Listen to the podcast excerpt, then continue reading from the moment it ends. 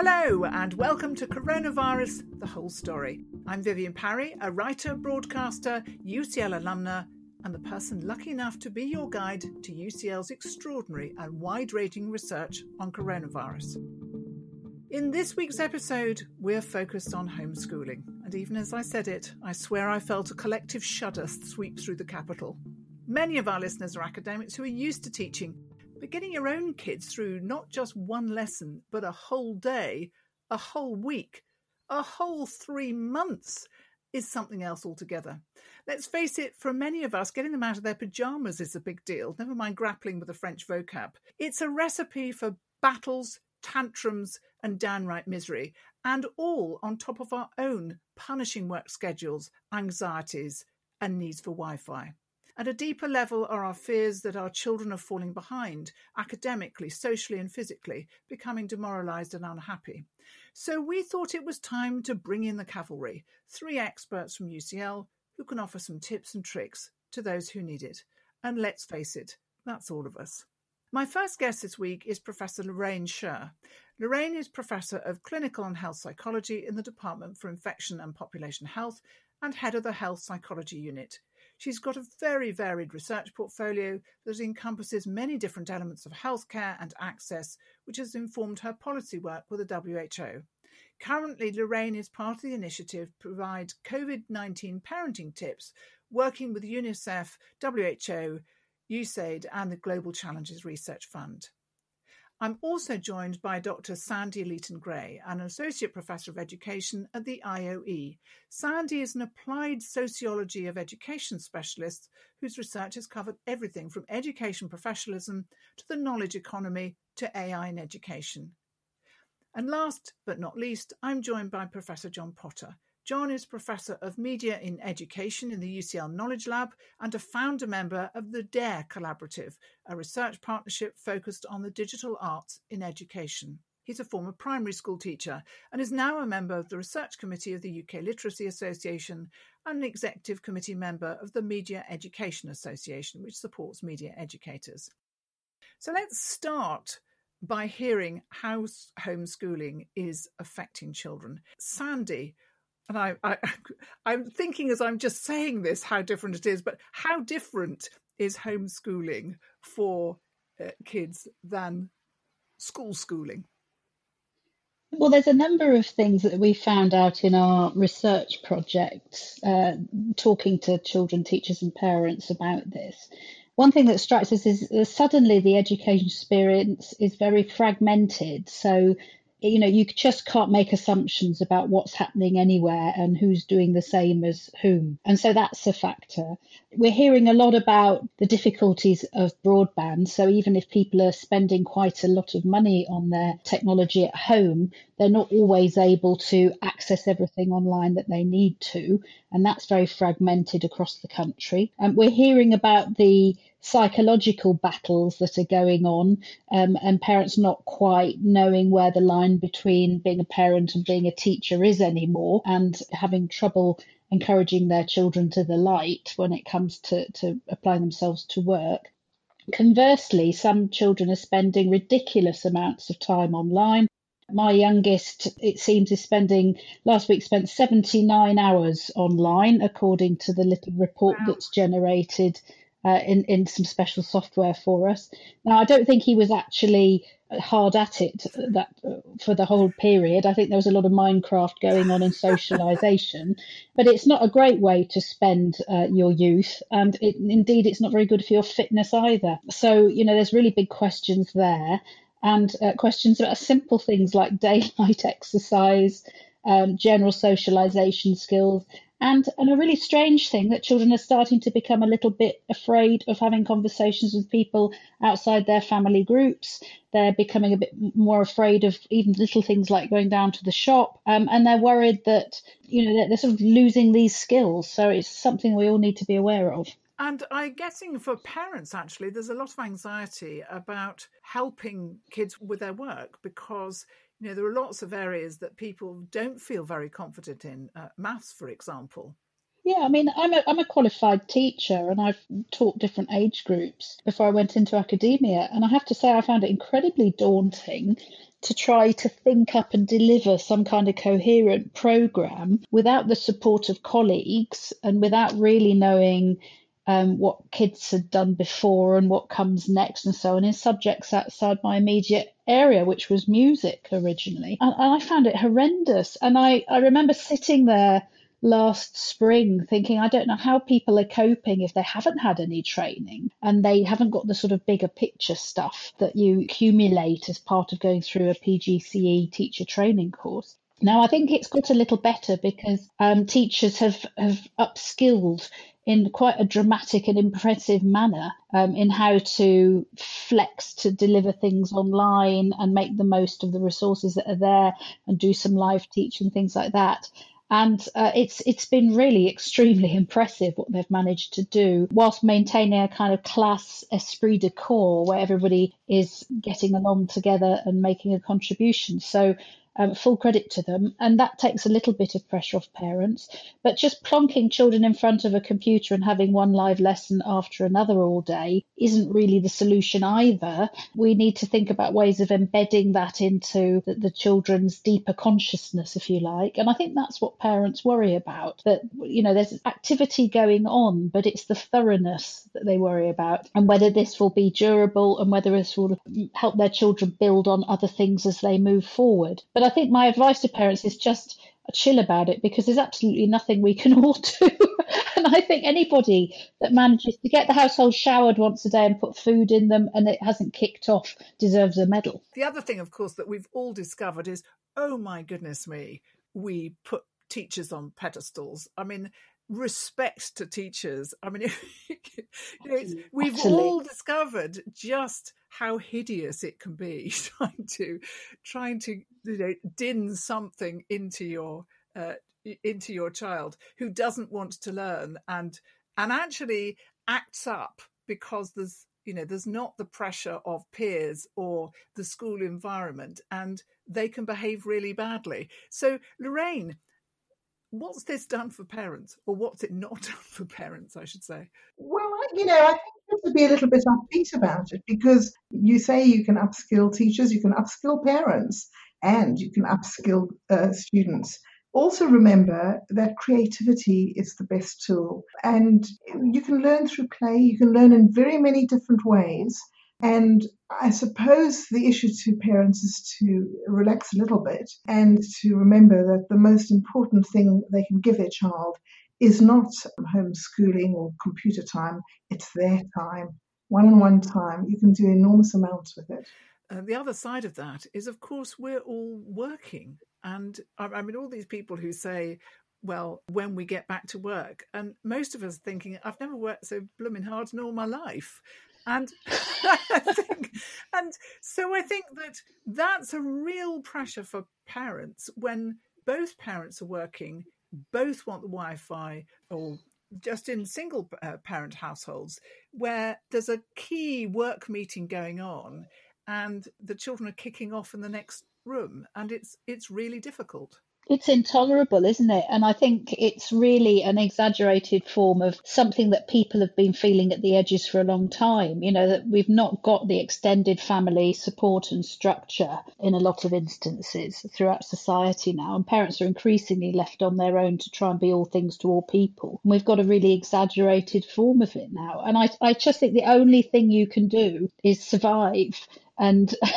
and look forward to the summer at the moment. I was on a call with uh, a big call uh, in a in a major meeting, and a teenage uh, came in and kind of patted her dad on the shoulder, and he kept on kind of motioning her away. And eventually, she stood at the door of the room and just shouted, "Dad, the cooker's on fire!" and, and, and off he disappeared. so, but the intrusiveness of the camera into our into our world and our ability to play the work home um, game has been really ruptured, and it's quite amusing at times. I, I love it though, Viv. I love it because I think that for a long time, women in particular have had to pretend that they haven't got a home life um, and that it's all seamless and happening somewhere else. And the idea that, that everybody's admitted, it's like coming out the closet, isn't it, as a nation or a society? We've admitted we have children and we have houses and this is what they look like and this is what people do. And it's been quite liberating actually. When it's not all falling apart, it's liberating. And not always very clear. John, I want to come to you because uh, there are so many competing messages about online learning. I mean, we've already heard there that worries about the number of hours because we're told on the one hand that children shouldn't be on screens all the time, but on the other hand that that's the only way they can they can learn at the moment. What do parents yeah. actually need to know about online learning? I think, well, if I rewind a little bit, Vivian, and, and ask about on screen use, because I think there is a concern about masses of on screen use, obviously, but I would counsel against thinking that it's all one thing in the same way that online learning is not all one thing, on screen use isn't all one thing. I mean, Sandy gave a very nice pen portrait of all of the different things that her child was doing. And uh, some of that might have been creative and playful. Some of it might have involved socializing when they can't do any other kind of socializing. And some of it might have been not good and eye straining. So concern is understandable, but I, I would ask for a bit more nuance in the debate. I mean, again, just as Sandy was asking for when she was talking about the, the negativity angle, which is children are falling behind. I mean, imagine if you did not live in a house with good Wi Fi, if you had four kids in a tower block somewhere, and every time you turned on the TV, someone pointed out to you that your children were falling behind. They may, in fact, be inventing new games and play, playful activities. They may be being creative. They may be finding ways to cope themselves. And so that's one of the reasons why we're doing a, a COVID 19 project on children's play during this time. But yeah, I would, I, my main point here is to say uh, be a little bit more nuanced in the debate. Yeah, and I think it goes back to what we're saying is you can't do anything about this. You have to chill. You can't stress about it. And actually, yeah. children are quite resilient. Mm. They they're having a very bad time, and perhaps amongst the worst affected of those by the pandemic. But they are resilient, and more so than we think. Yes, and we think that some of this is down to their ability to still be playful and to make up new ways of, of, of playing games, whether whether it's a kind of Zoom hide and seek thing uh, with family members if they're lucky enough to be on Wi-Fi and have Zoom. But there are other ways that they can play with each other during times when they're outside and exercising safely. And we also think that there's interesting variations of games that they used to play when they've gone back to school and been in bubbles. They've been very creative about the way that they've played in bubbles and inventing playground games that don't involve touch, shadow tag, and all of this kind of thing. And children are amazingly creative and resilient. Our project seeks to create a play observatory, which we're hoping to launch in the next few weeks, which will allow parents and children to document some of their, the ways that they have been being resilient and playful and, and in, enjoying aspects of this situation, bizarre as that might sound. And we're going to invite contributions for them in the form of videos or drawings or anecdotes, audio, and we're going to collect them in an archive in much the same way as Peter and Iona Opie documented children's play over about 30 or 40 years. So we've got a great team of um, children's historians and archivists, and we're conducting a kind of a mixture of a social science project where we're looking at what they're doing and an archival record of this time for the future, which will be located in the British Library, amongst other places. So we're quite excited about that. I hope you gathered some of those snaps of kids playing in the snow just a couple of days ago, where they were not building snowmen, but they were building these huge snowballs with sticks all over them to be coronaviruses. Yes, we've, yes, it's wonderful, isn't it? We've seen that, and we've also seen pavement drawings, chalk drawings of, of the same kind of thing. And my colleague Kate Cowan is a real expert on children's play, and she's been tweeting out all sorts of examples that she's found, including I don't know if you saw a clip on Twitter the other day of, of toddlers going up to objects in the environment and pretending to sanitize their hands. this kind of thing is the sort of thing that we want to collect for, for posterity this resilience and making something of, of a difficult situation that, that children are engaged with. So, we've established that our children are not entirely wrecked yet, and that actually, as parents, there's not so much that we can do. Uh, you know, anxiety and stress about it is going to get us nowhere. So, what I'm going to concentrate on absolutely now is advice and tips. Let's go to you first, Lorraine. Can you tell us about parenting resources that you've been developing for WHO and UNICEF? Well, it's been a very exciting initiative right at the beginning. We sort of woke up and thought, my gosh, we need these. And we were able to get uh, UNICEF, WHO, USAID, a large group under um, the Parenting for Lifelong Health. And our idea was that we should have evidence based interventions, not just knee jerk and what we think. And there is great evidence. I mean, you, you hear John and Sandra are describing with good trials that parenting can be taught. Lots of things can be taught, and we just take for granted that you don't teach it. So we put together, in the first instance, six and then 12 parenting tips and very straightforward, very simple, based on evidence, and um, they've just gone very viral. We've had over 130 million hits, and yeah, and um, all over the world. And we've just um, had a, um, a, piece of research to try and look at how um, how they've been received. And from Paraguay uh, to Malawi, from South Africa to Israel, UK, we, all across the globe, we found their utility, and parents are grateful.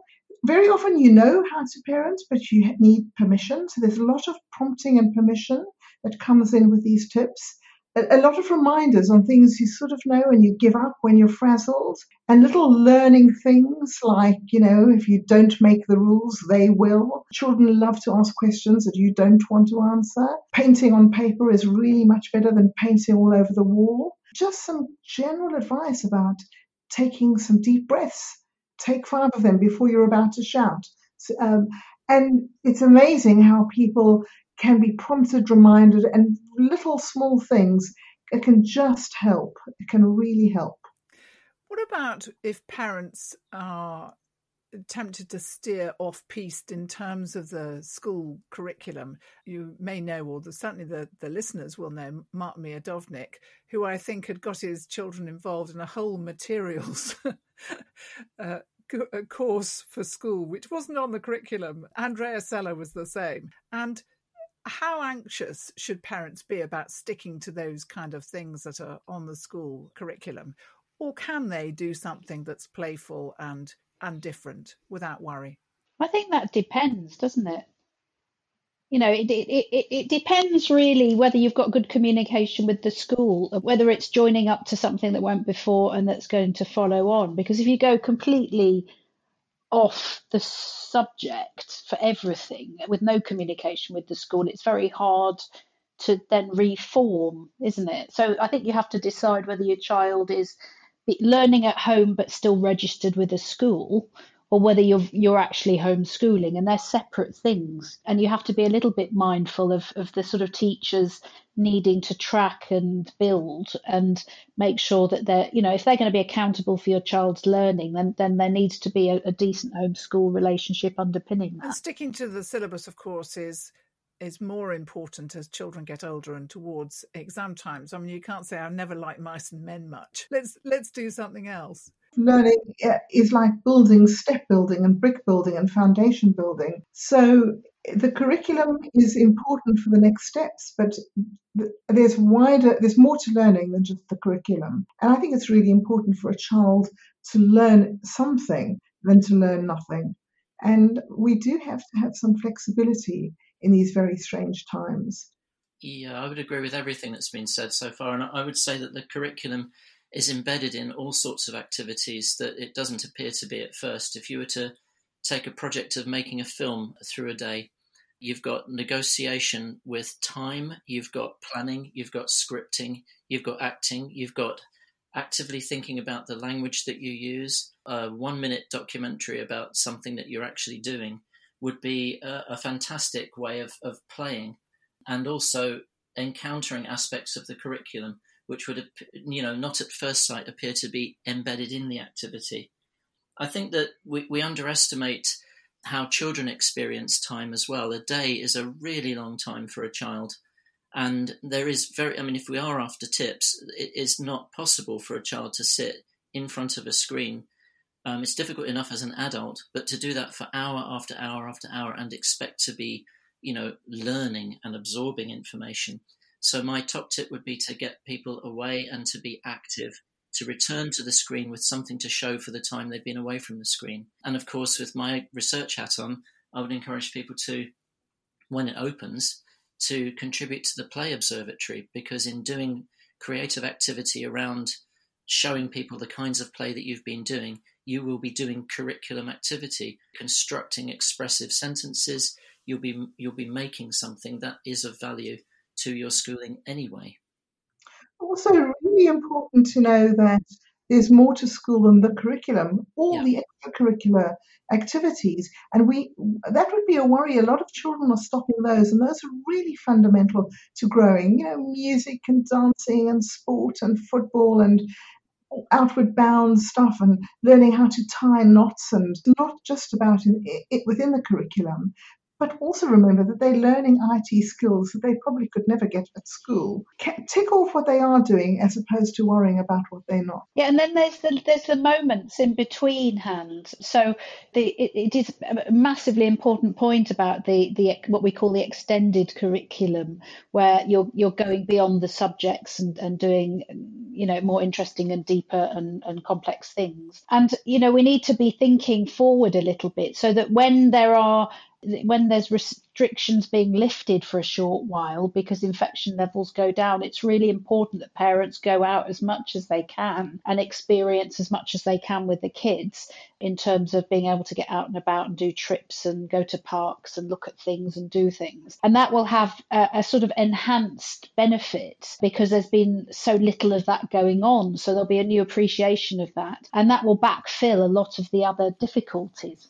Let's break this down into the to kind of age groups. John, with your primary school experience, what about primary school age children? I mean, you've already mentioned that giving them breaks from the screen. I think opportunities to uh, um, explore their environment, to bring things back to the screen. Could they make something that they can show? Could they go and write a message that they hold up to the screen so they're not typing or, or making something, you know, of, of that kind of nature into this in the screen?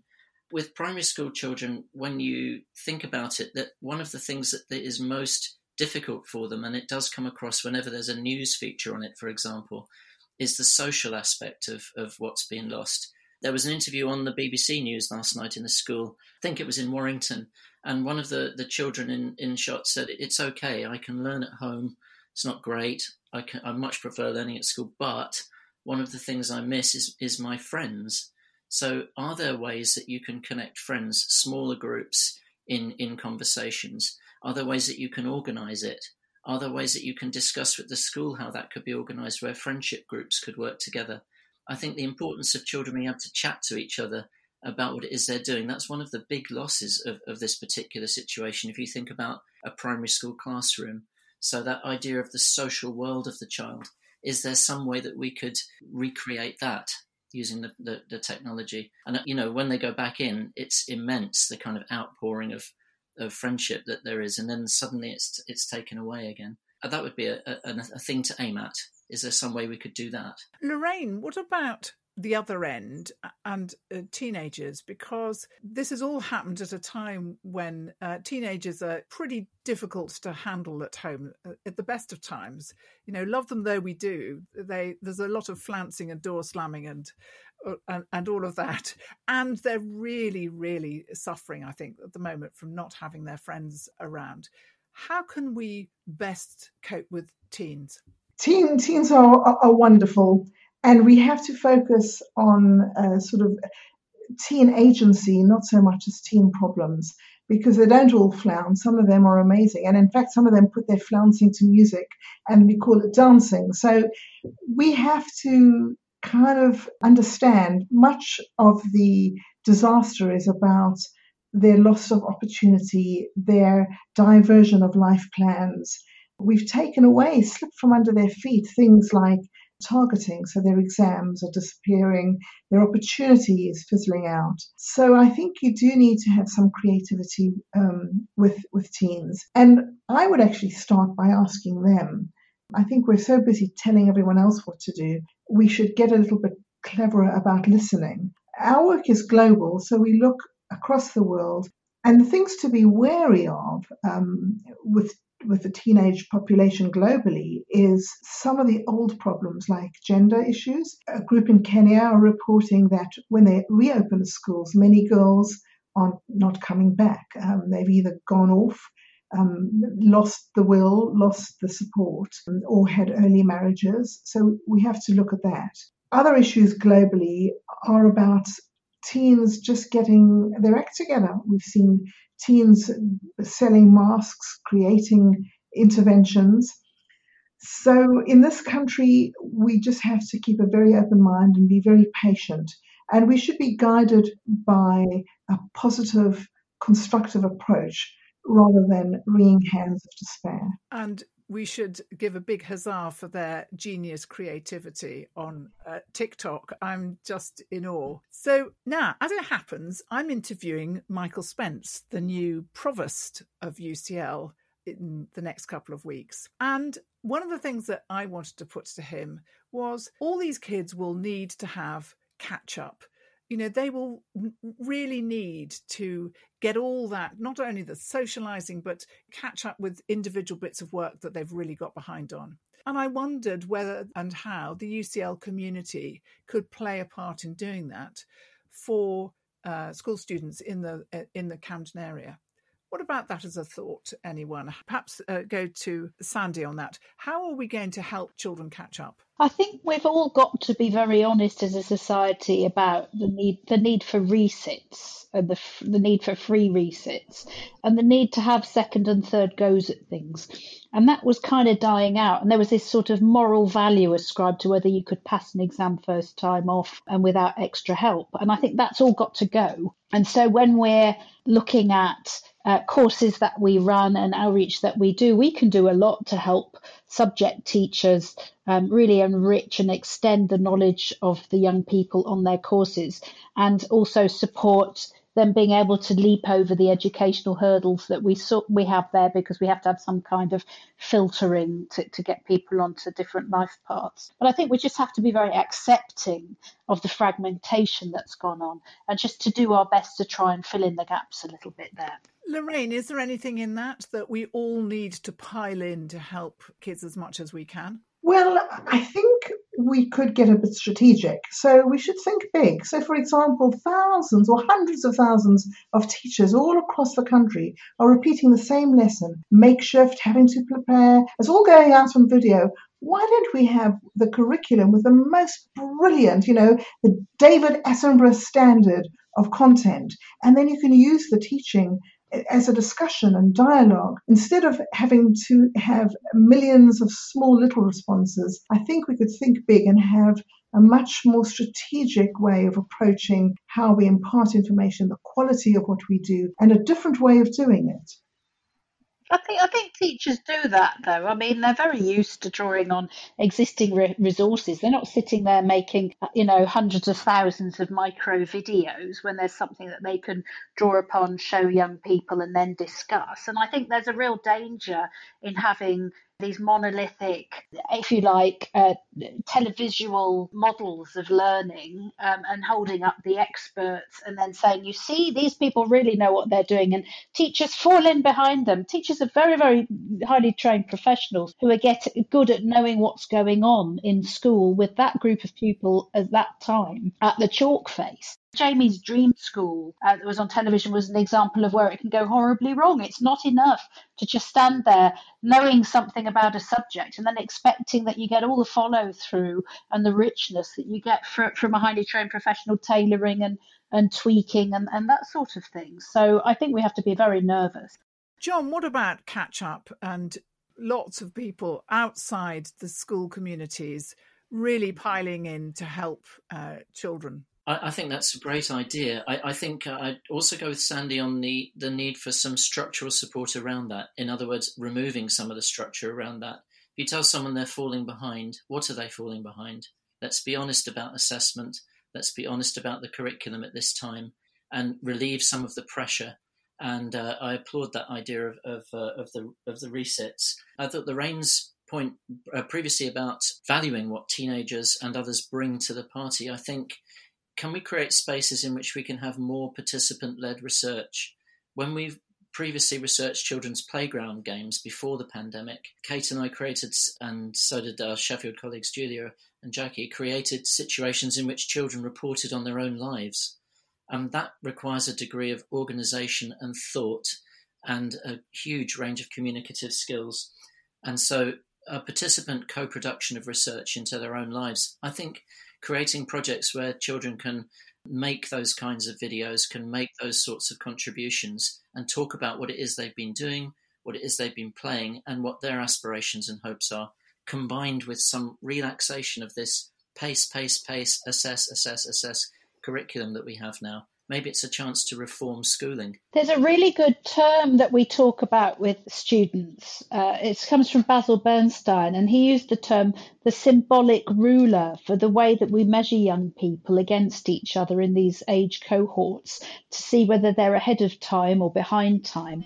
And then we talk about whether this is good or bad. And I think this is the thing that we have to ditch, and we have to start looking at the learning that's going on and not measuring children quite so intensively. So we're getting to the end of our time now, and I wanted to give you each my magic wand. Now, I hand it out very liberally and generously at the end of uh, these podcasts, and I'm going to give you each my magic wand and ask you what one thing would you do with your wand to help people homeschooling at the moment? And by the way, money is no object. so let's start with Lorraine. What would you do? Oh well, I'm, I don't I don't believe in magic, so I think I would have to say, you know, you, it's just about human endeavor, children's creativity. Don't dream, be real.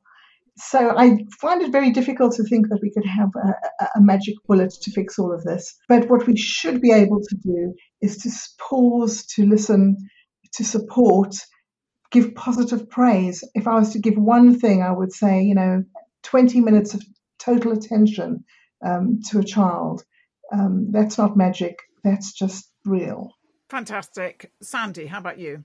Well, I've been working with different stakeholders and MPs and so on across the country to try and unpick the whole broadband problem. We've been doing this for about three years now, and it's been quite frustrating. So, what I'm doing, I'm plugging that magic wand into the national grid, and I'm linking, I'm linking it up to all the all the all the infrastructure for broadband everywhere, and it's now supercharged, and everybody's got 300 megabytes all the time. What, even if everyone's playing Fortnite? Even if they're playing Fortnite, and by the way, we've had a, you know, we've had a, like some people have plagues of locusts and frogs and things. We've had a plague of laptops. They've come down. There's laptops everywhere, and you just help yourself.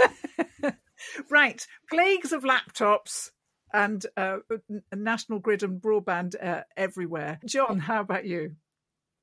Okay, well, that's interesting. I might have gone for that, Sandy. So you've you've gone for the materiality of it. I'd go for some kind of idea I would actually like to just wave away the pressure and the negativity that comes out of the media on parents and on teachers equally, but differently, and sometimes seeks to divide them. So I would get rid of all of that. And instead, I would wave in trust, empathy, pausing and talking to your children and with them, and, and a sort of nuance to the debate. It's so polarized at the moment and it doesn't help anybody. So I would wave away the negativity. Well, I think those are three absolutely magnificent suggestions. I did notice that Sandy got away with suggesting two things, but we'll let her off because they were they were both very splendid. Thank you, all three of you. You've been uh, so helpful, and I would just say to parents, don't stress about this. You know, th- there are things sometimes that you can't change, and if you try and change them, and they're unchangeable, all you'll end up doing is getting in a bigger and bigger state of anxiety. And it's happening to everyone. So I think that's helpful. It's not just happening to you. So remember that. You've been listening to Coronavirus, the whole story. This episode was presented by myself, Vivienne Parry, produced by UCL with support from the UCL Health of the Public and UCL Grand Challenges, and edited by the very splendid Keris Bradley.